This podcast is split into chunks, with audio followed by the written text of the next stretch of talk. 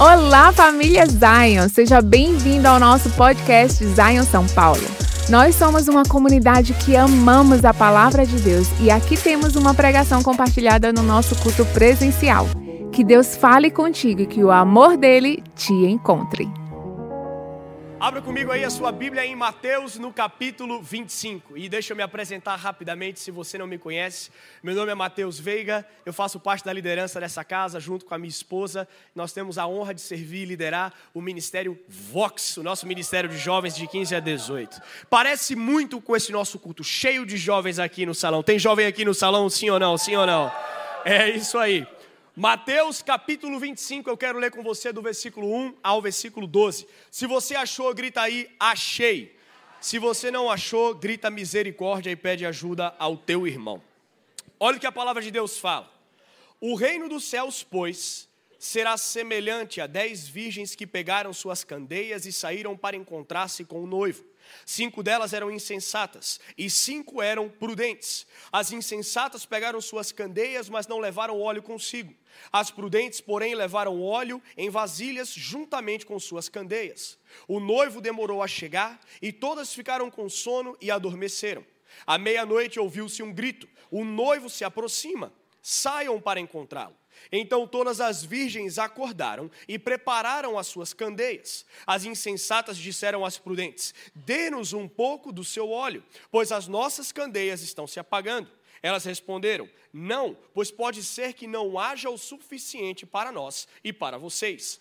Vão comprar óleo para vocês. E saindo elas para comprar o óleo, chegou o noivo. As virgens que estavam preparadas entraram com ele para o banquete nupcial, e a porta foi fechada. Mais tarde vieram também as outras e disseram: Senhor, Senhor, abra a porta para nós. Mas ele respondeu: A verdade é que não as conheço. Aqui a palavra de Deus está falando aqui na parábola das virgens, que existiam cinco virgens que eram conhecidas como sensatas, porque haviam pago preço pelo óleo. Enquanto que outras cinco virgens eram conhecidas pela sua tolice, pela sua insensatez, pelo fato de não terem pago o preço pelo óleo da unção. Agora, a palavra fala no livro de Atos, capítulo 1, versículo 8. O Senhor Jesus está sentado com os discípulos, aqueles que seriam comissionados como os futuros apóstolos. Chegará o momento em que o Espírito Santo de Deus virá sobre vós, e quando o Espírito Santo de Deus vir sobre vós, o poder dos altos tocará vocês. Eu quero que você anote, se você estiver anotando, que quando a presença de Deus ela vem, a presença manifesta do Senhor é a glória de Deus. Enquanto que o poder dos altos, o poder sobrenatural do Espírito Santo, a consequência da presença manifesta da glória é o óleo que jorra, é o óleo que escorre por conta da presença manifesta do Senhor. Em Gênesis capítulo 1, do versículo 26 ao versículo 28, você já ouviu bastante aqui nessa casa falar acerca daquilo que é o mandato cultural. Existe um, um grande mandamento desde o Gênesis sobre a humanidade de caminhar aqui nessa terra como embaixadores do reino dos céus. Eu gosto muito quando Dr. Miles Monroe ele traz ali nos seus ensinamentos acerca do princípio do reino e acerca de um chamado que nós carregamos quando nós caminhamos como embaixadores do reino dos céus aqui na terra, de ser aqueles que de fato são sal e luz que transbordam o óleo do Senhor por onde nós vamos. Expandimos o reino de Deus por onde passamos, independente da esfera onde você está. O nosso chamado é deixar com que venha fluir e transbordar, através da nossa vida, o óleo fresco do Senhor. Porém, aquilo que Atos capítulo 1 está nos ensinando, aquilo que a palavra de Jesus está falando é: você não consegue receber o poder dos altos se antes você não estiver sendo um bom mordomo da presença. No final de Mateus capítulo 25, aqui, quando Jesus está falando acerca das virgens, na insensatez, ele olha para aquelas cinco virgens que não haviam pago o preço pelo óleo, cultivado o preço por aquilo que era de fato a manifestação do poder de Deus através da sua presença. E ele fala: a verdade é que eu não as conheço. Um relacionamento não foi cultivado. Uma busca, um apreço pela presença de Deus não tinha sido gerada. A palavra vai falar em Mateus capítulo 6, versículo 6. O Senhor Jesus está ali sentado com aquela multidão com seus discípulos quando ele é indagado. Senhor, nos ensina a orar. Aquilo que ele está falando é: se você quer orar, se você quer buscar intimidade, se você quer de fato entender como ser um sacerdote, você precisa entrar no teu quarto. Fecha a tua porta, busca o teu pai que está em secreto, e o teu pai que te vê em secreto, ele te recompensará publicamente. Existe um princípio sendo ensinado pelo Senhor Jesus. Todas as vezes que você entrar no seu quarto, clame pelo romper da minha glória, porque no momento que você dá liberdade, no momento que você ora, você dá permissão terrena para a invasão celestial, a minha presença manifesta, a minha glória, ela se manifesta no seu quarto e ela transforma a tua vida, porque ela traz consigo aquilo que são os fundamentos, o caráter, o princípio do reino de Deus. Estou falando com alguém hoje aqui nessa manhã? Nós precisamos pagar o preço pelo óleo do Senhor. Só que você não consegue ter o teu tanque cheio de óleo se você, em primeiro lugar, não estiver sendo um bom mordomo da presença de Deus. E a nossa tendência é achar que pagar o preço pelo óleo é um preço barato, um tanto quanto fácil de se conseguir. Catherine Kuhlman, uma grande mulher de Deus, que na sua década de 80, 90, durante grandes plenárias que fazia ao redor dos Estados Unidos e por onde ela passava, uma das coisas que ela falava é: quando o Espírito Santo de Deus estiver no lugar, não entristeça o Espírito Santo.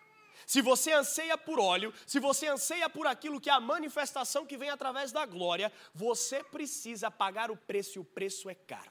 Vai ser requerido de você.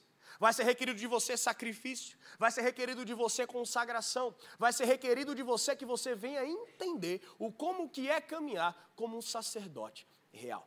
É por isso que nessa manhã eu quero falar com você sobre o preço da unção. Se você está anotando, anota aí no teu caderno, no teu bloco de notas, o preço da unção.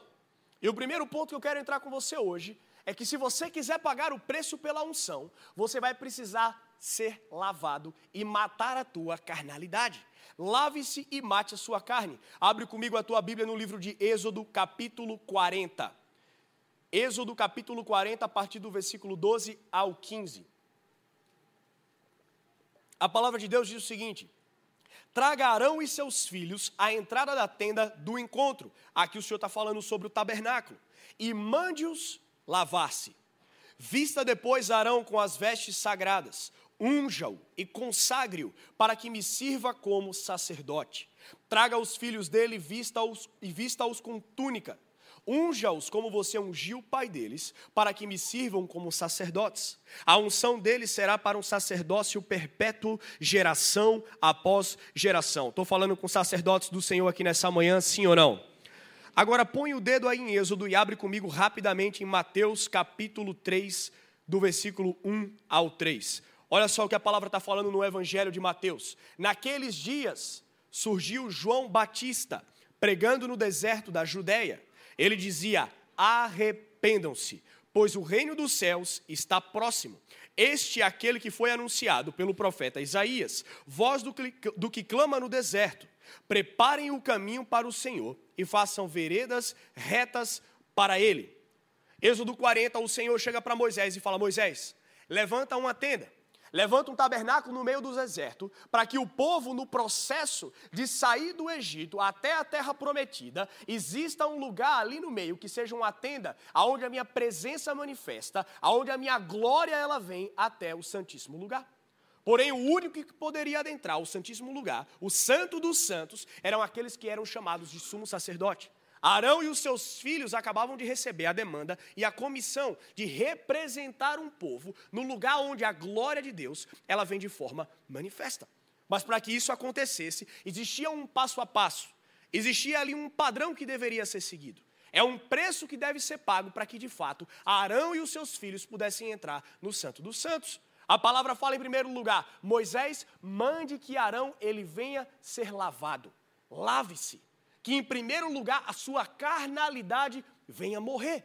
Sabe, muitas vezes quando nós vemos o batismo nas águas na igreja, por muitos anos, muitas pessoas, com certeza nenhum de nós aqui, na verdade, eu acho que você não, acha que o batismo nas águas é um evento na igreja porque as pessoas não têm mais o que fazer aqui nesse lugar.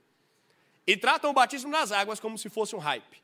Não, esse domingo, muito legal. A gente não tinha tempo para fazer o culto, vamos botar uma piscina para a galera mergulhar. Não! Aquilo que João Batista está falando em Mateus capítulo 3, e muitos teólogos vão falar acerca de João Batista, a sua representatividade, aquilo que ele fala do batismo, o batismo de arrependimento é lave-se, que a sua carne venha a ser imersa 100% às águas, como um ato profético, um sinal profético de que a carne já não tem mais controle sobre vós. A carne já não pode mais ter controle sobre a tua vida. O comando da tua vida não pode ser o pecado. Lave-se. A mesma forma, Gênesis no capítulo 6, quando nós vemos o Senhor vira para Noé e fala: Noé, construa uma arca. Eu tenho olhado para a terra e eu tenho encontrado na humanidade, não mais uma humanidade que tem se consagrado, mas sim uma humanidade que está sendo tomada pela carne. Sabe, a gente precisa começar a entender certos princípios. E o primeiro deles é que espírito e carne não podem habitar no mesmo corpo. Se você quer viver uma vida espiritual, você não pode esperar viver uma vida pelo espírito, entendendo as coisas do espírito, caminhando como um cidadão espiritual, se em primeiro lugar a tua carnalidade ela não estiver sendo morta. Se você não estiver constantemente, diariamente, construindo uma vida de consagração, uma vida de santificação, uma vida como um sacrifício vivo no altar, para que você venha matar a única coisa que te afasta da presença e da glória de Deus: o pecado. E é por isso que o Senhor está falando: Moisés, manda que, que Arão ele venha ser lavado, para que depois que ele venha ser lavado, aí sim ele possa ser ungido, receber o óleo, ele possa receber o seu manto e então exercer aquilo que é o mandamento de ser o sacerdote de levar, representar um povo dentro do santo dos santos.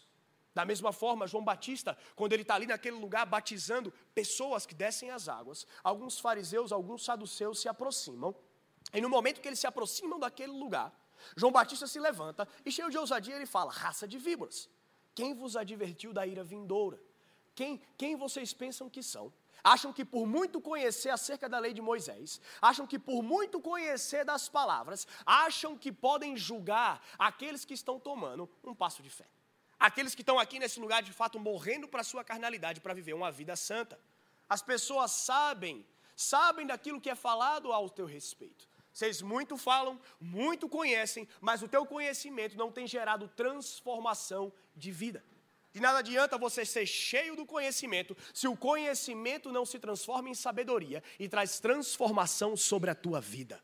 Transformação do teu caráter, transformação da forma como você caminha nessa terra.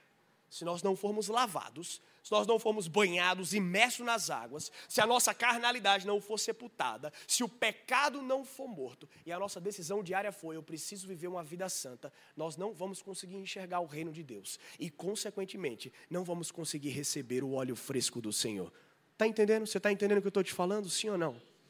E da mesma forma, quando nós matamos o nosso pecado, quando nós de fato vamos para um lugar de santificação, nós precisamos começar a buscar a santificação da nossa mente. E por isso que eu já quero entrar no meu ponto 2 com você hoje. Se você quiser pagar o preço pela unção, se você quiser ser um bom mordomo da presença de Deus, você vai precisar santificar a tua mentalidade e contemplar o Cordeiro do Senhor. Romanos capítulo 12, versículo 1 e versículo 2. Portanto, irmãos, o apóstolo Paulo está falando para a igreja de Roma. Rogo pelas misericórdias de Deus que se ofereçam em sacrifício vivo, santo e agradável a Deus. Este é o culto racional de vocês. Não se amoldem ao padrão deste mundo, mas transformem-se pela renovação da sua mente, para que sejam capazes de experimentar e comprovar a boa e agradável e perfeita vontade de Deus.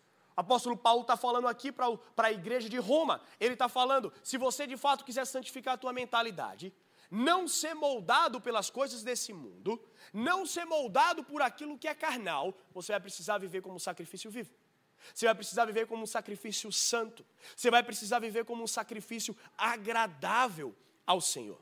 Agora, as palavras do apóstolo Paulo me lembram aquilo que a Bíblia está falando no livro de João, no capítulo 3, quando Jesus ele está naquele lugar, Nicodemos se aproxima e Jesus fala: Nicodemos, se você quiser de fato ver o reino dos céus, o princípio é, em primeiro lugar, morra para a tua carne. Venha nascer de novo. Venha, venha ser lavado pelas águas, venha receber do Espírito. Aquele que já morreu para a sua carnalidade, aquele que recebeu do Espírito Santo de Deus, esse sim é espiritual. Esse sim consegue então entender as coisas que são movidas no espírito, as coisas que são movidas pelo espírito e não pela carne.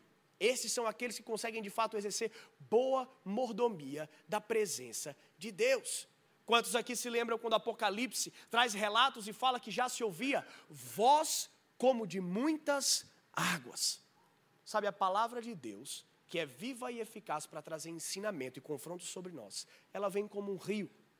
E muitas vezes aquilo que a gente precisa fazer, seguindo o princípio e o ensinamento de Jesus, é quando a gente entra no nosso secreto. A gente começa a cultivar naquele lugar uma vida santa, uma vida santificada. E a gente fala, Senhor Jesus, vem com a tua palavra nesse lugar eu quero ser confrontado, eu dou 100% de liberdade para que o Senhor entre no meu quarto nessa hora e o Senhor venha me confrontar com a tua palavra. Que o Senhor venha me confrontar com a tua glória, com a tua presença manifesta. E enquanto eu estou aqui nesse lugar, Espírito Santo de Deus, eu dou liberdade para que o Senhor venha passar o teu rio aqui.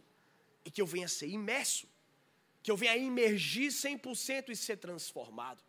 A palavra fala em Jeremias capítulo 17, versículo 8.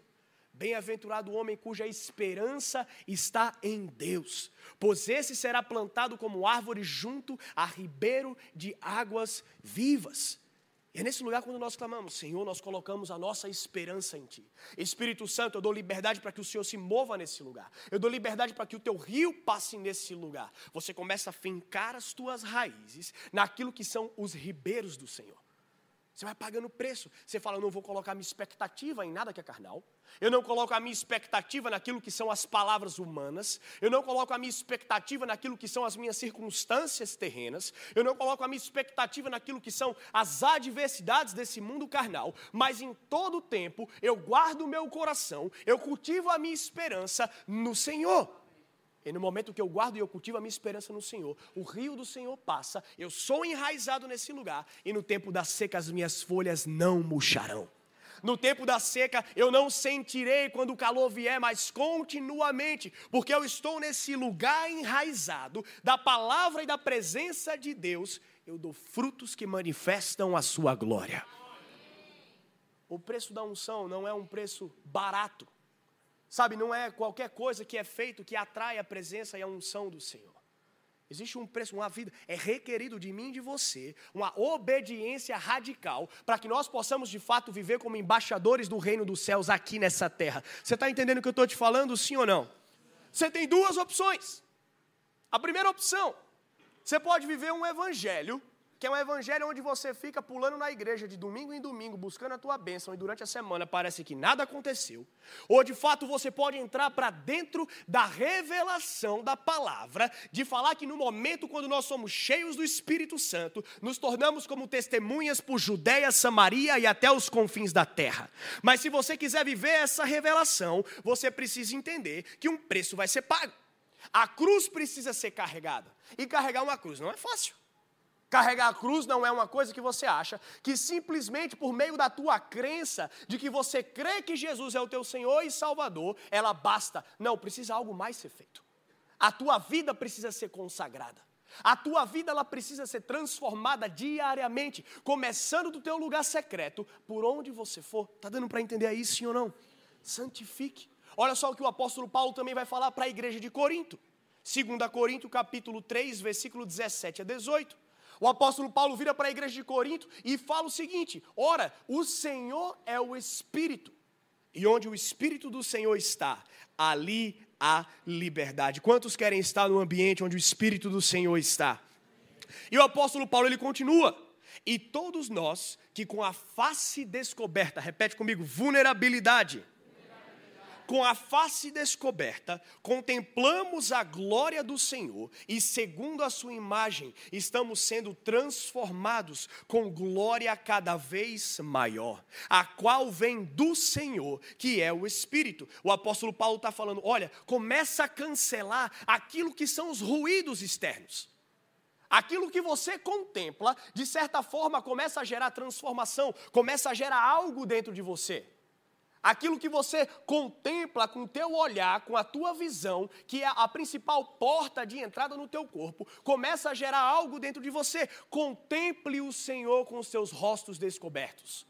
Sabe, quando você entra no teu lugar secreto, o Senhor não quer saber se você é um grande médico.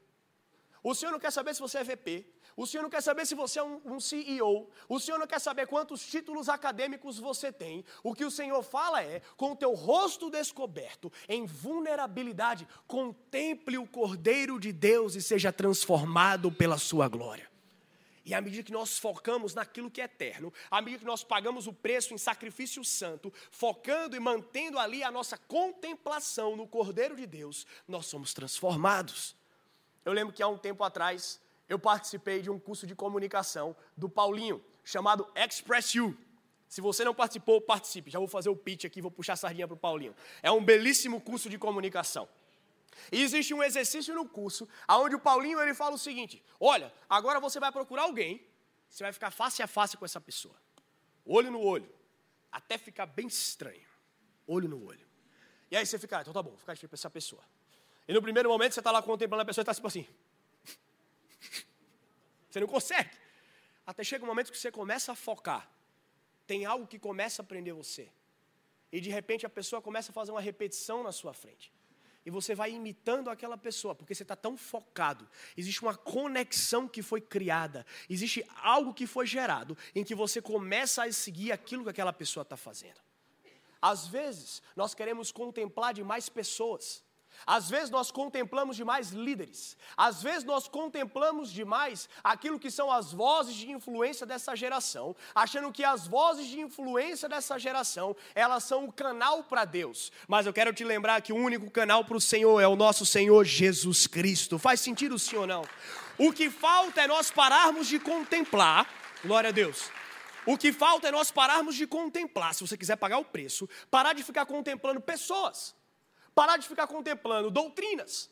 Parar de ficar contemplando modas que são temporais e começar a contemplar com seu rosto descoberto em vulnerabilidade o Cordeiro de Deus. E à medida que eu contemplo o Cordeiro de Deus no meu secreto, na minha vida, à medida que eu estou focado naquilo que é o testemunho de Cristo, eu começo a ser lavado de dentro para fora pelas águas de vida eterna. E quanto mais eu olho para o Senhor, mais um discípulo fiel eu começo a me tornar. E quanto mais eu olho para o Senhor, mais o ruído externo eu começo a cancelar. E aquilo que me traz esperança é o testemunho de Cristo que começa a me transformar de dentro para fora. Está fazendo sentido, sim ou não?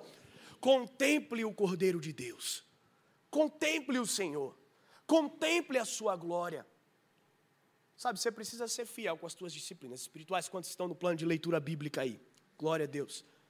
Você precisa ser fiel com as suas disciplinas espirituais. Teu momento de jejum, oração, leitura da palavra, mas eu quero adicionar algo.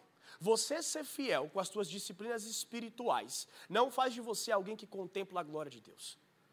Às vezes o que você precisa é separar um tempo onde você vai entrar no teu quarto e você vai usar das palavras do Pai Nosso, vai falar, Senhor, que seja feito aqui no meu quarto agora, assim como é no céu. Muda a realidade desse lugar. E a glória de Deus, ela vem no lugar. E quando a presença manifesta e a glória de Deus vem no lugar, você só se lança na presença. E ali você contempla a glória de Deus. E naquele lugar, a presença manifesta do Senhor, ela começa a trazer liberdade. Ela começa a tirar as mentiras que foram implantadas na tua cabeça. Ela começa a quebrar o espírito de medo. Ela começa a quebrar a ansiedade. Ela começa a tirar a angústia. Ela começa a te transformar. Ela começa a trazer sobre você a cauterização da verdade bíblica que te protege contra as armadilhas de Satanás e te transforma. Faz sentido? Salmos capítulo 119, versículo 11. Davi vai dizer: Senhor, eu escondi a tua palavra no meu coração, para eu não pecar contra ti. Davi fala assim: Eu escondi a tua palavra naquilo que é o campo dos meus pensamentos, aquilo que é o campo dos meus sentimentos, aquilo que é o campo das minhas emoções, para que eu não viesse pecar contra ti.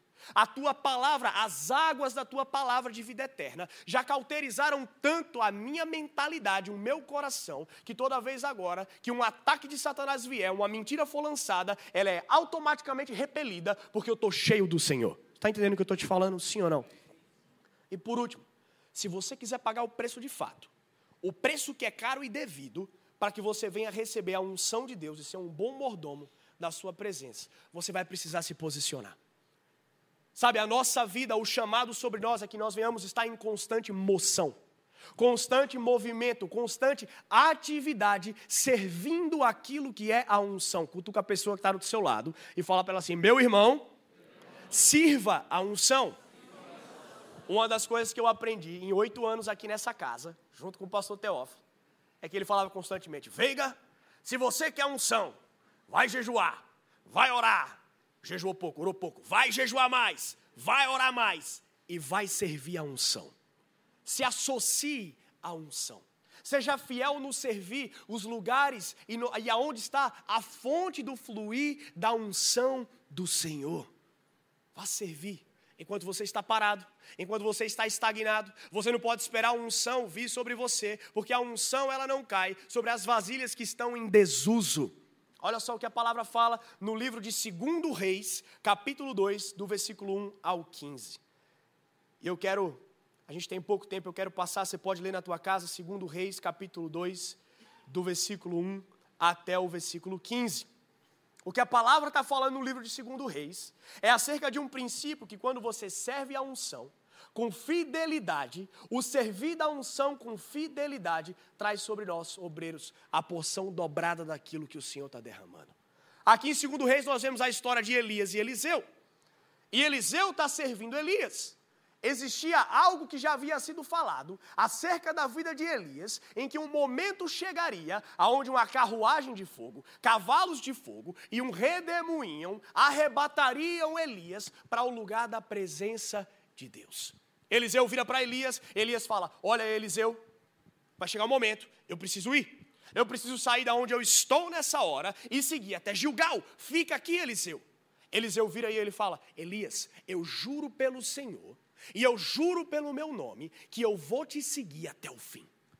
Eliseu ele está focado. Eliseu ele está contemplando aquilo que o Senhor está fazendo. Eliseu ele está contemplando aquilo que era a promessa e a palavra que já tinha sido liberada. Então ele começa a seguir Elias por onde ele vai. Elias então ele começa a caminhar e ele vai até Gilgal. Quando ele chega em Gilgal, alguns dos discípulos que estão naquele lugar puxam Eliseu de canto. Eliseu, vem aqui, vem aqui. Quando eles chegam até o canto, eles viram para Eliseu e falam: Eliseu, você não já sabe? Algo já foi falado. A palavra já foi declarada que chegará hoje, ainda hoje, Eliseu. O teu mestre Elias, ele subirá. Eliseu ele vira para aqueles discípulos que estão ali naquele lugar, ele fala: Eu sei, eu já ouvi, mas eu quero que você pare de falar. Eu começo a cancelar os ruídos. Eu não quero ficar dando atenção para aquilo que vocês estão falando. Eu estou focado contemplando aquilo que o Senhor vai fazer.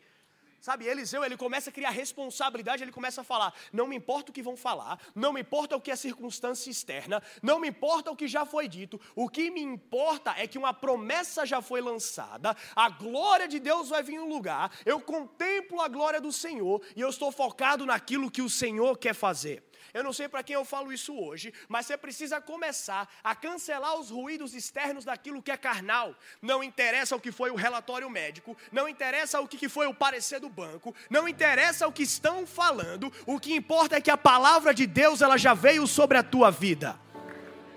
E se a palavra de Deus ela veio, se existe uma promessa, se a presença manifesta vem, não importa o que está ao redor. Aqueles que de fato pagaram o preço, foram lavados, morreram para a carne, foram cheios das águas do Senhor, foram batizados com fogo. Esses sim vão começar a entender aquilo que está espiritual.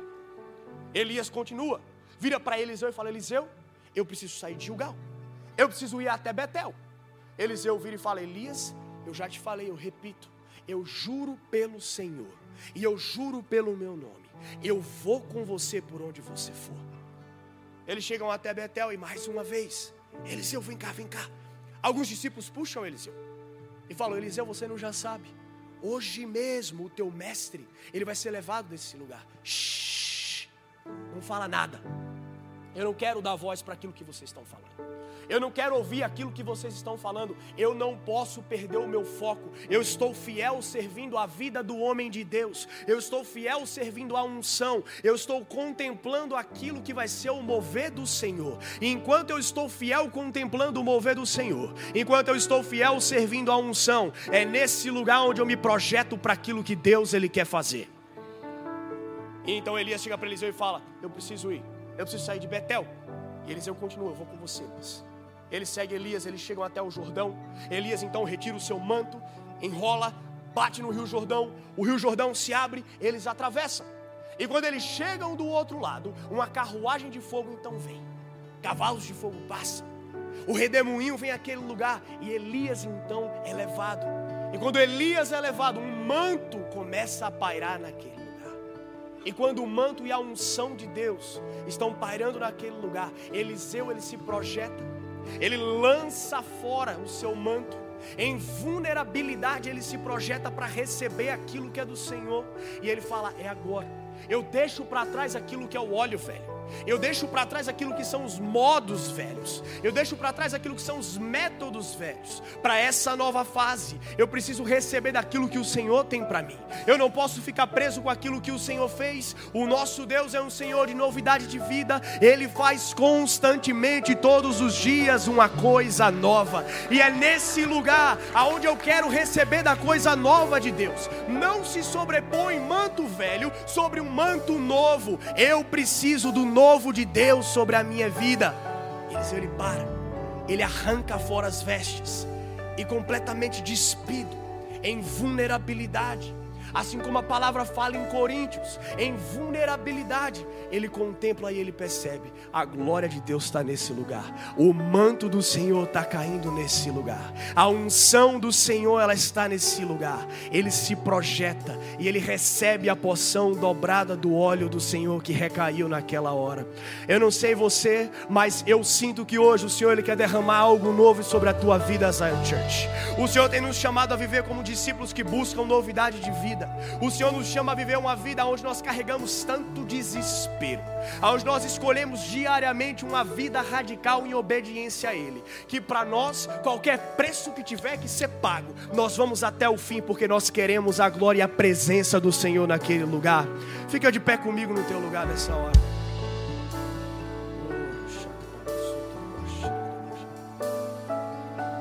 Aonde você está? Só erga os seus braços bem alto e com a tua própria voz começa a clamar: Espírito Santo de Deus, vem com a sua presença manifesta nessa hora sobre a minha vida. Se você ora no Espírito, começa a orar no Espírito nessa hora onde você está. Eu vejo como se o Senhor estivesse quebrando o espírito de medo nessa hora dentro desse salão. O Senhor não te deu um espírito de medo, mas um espírito de poder, de coragem, de ousadia, de moderação. Mais Espírito Santo de Deus. Vem, Senhor, com a sua presença nesse lugar.